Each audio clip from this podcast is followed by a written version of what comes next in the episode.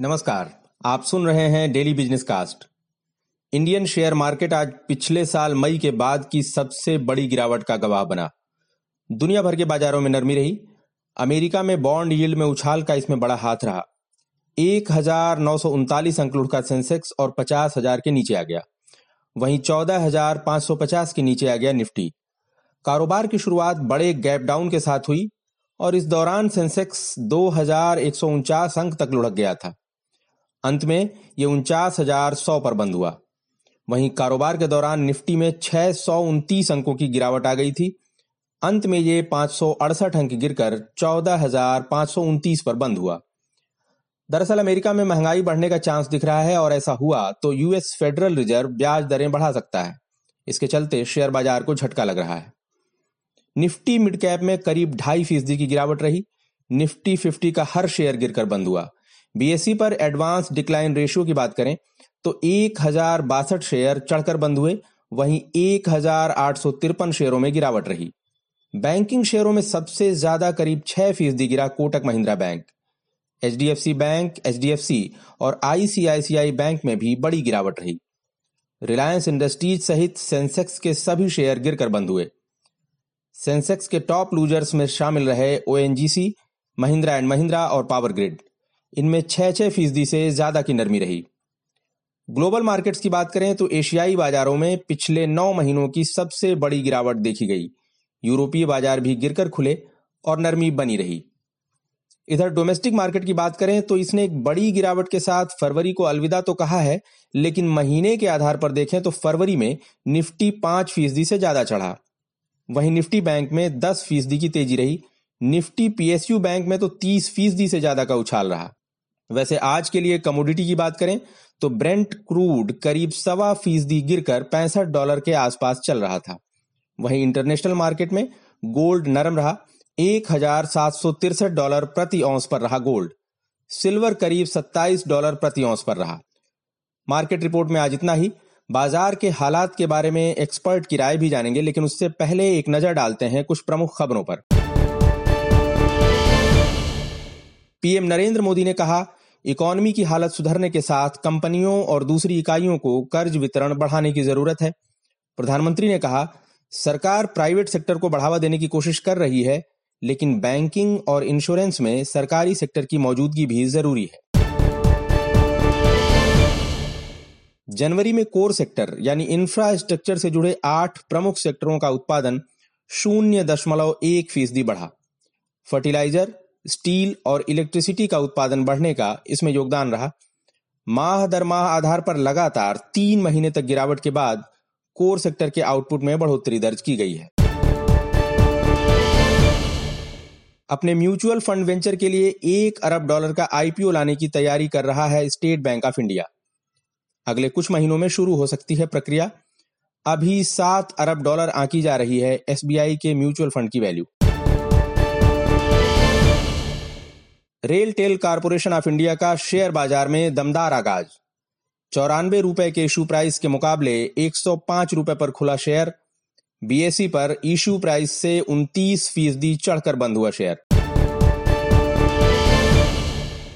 बीमा regulator IRDA ने health और जनरल इंश्योरेंस कंपनियों से एक स्टैंडर्ड पर्सनल एक्सीडेंट कवर पेश करने को कहा है।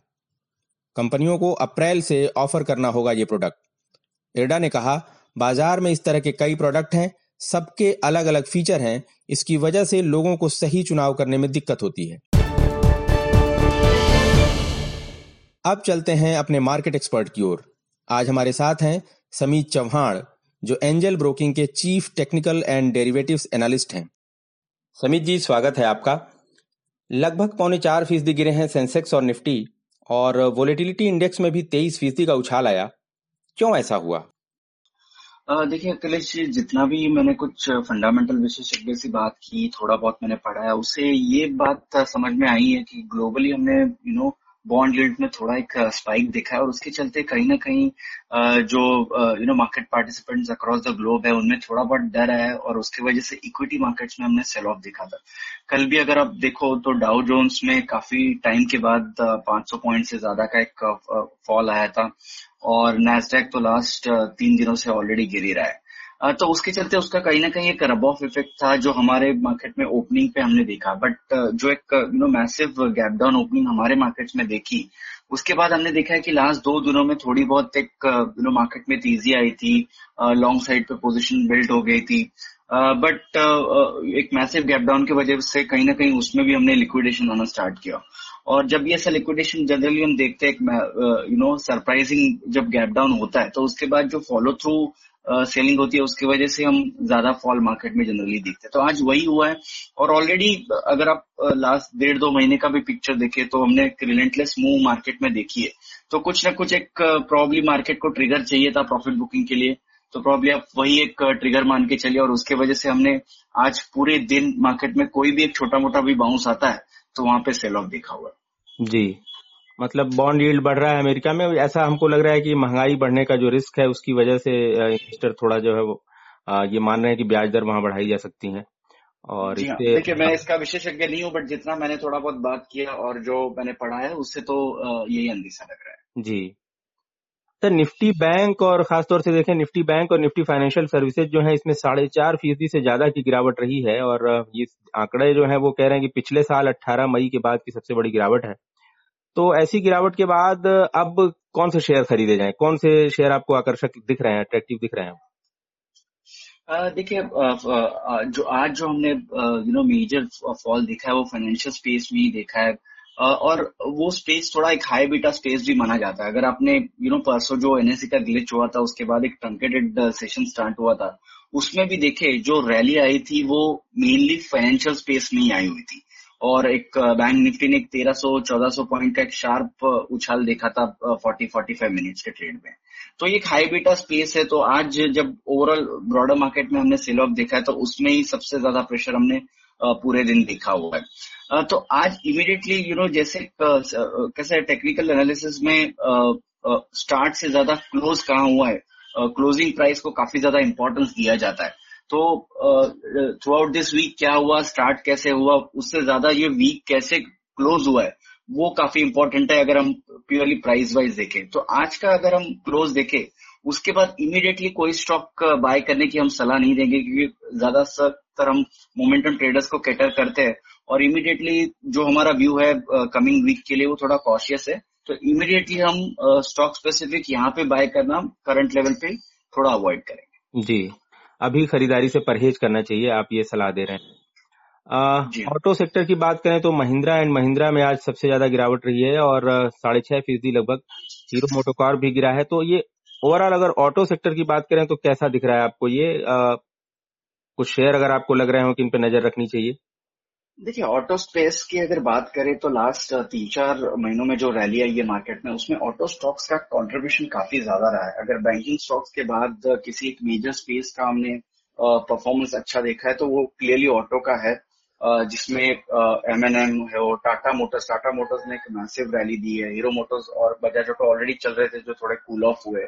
तो ओवरऑल ये स्पेस का कंट्रीब्यूशन अच्छा रहा है। बट थोड़ा बहुत हमने यू नो जैसे आज तो पूरा मार्केट में ही हमने सेल ऑफ देखा है, तो जो स्टॉक्स अच्छे चल रहे थे उनमें भी हमने लास्ट में थोड़ी बहुत प्रॉफिट बुकिंग देखी है।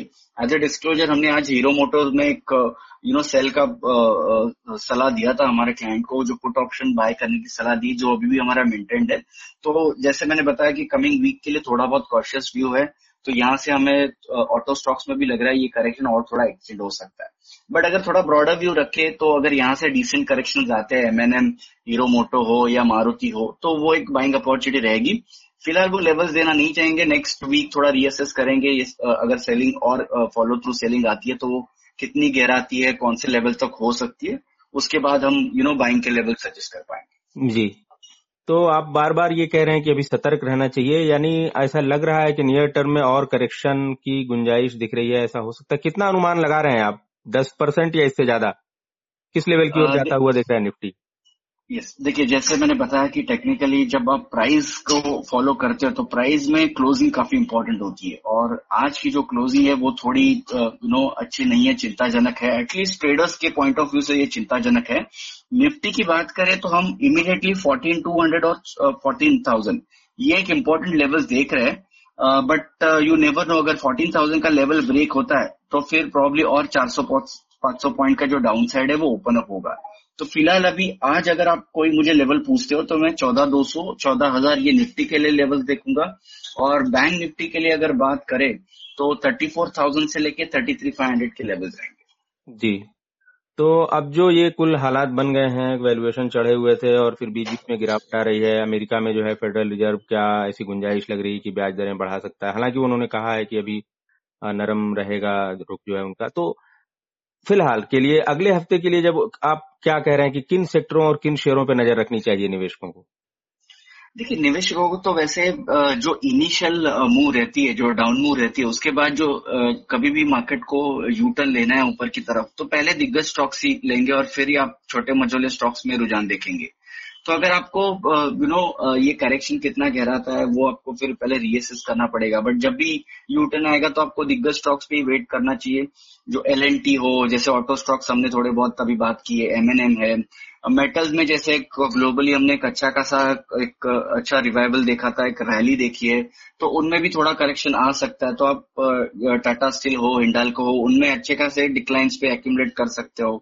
ऑटो स्टॉक्स में जैसे एमएनएम, टाटा मोटर्स की बात हुई, मारुति की बात हुई, वो अच्छे स्टॉक्स है लो लेवल्स पे।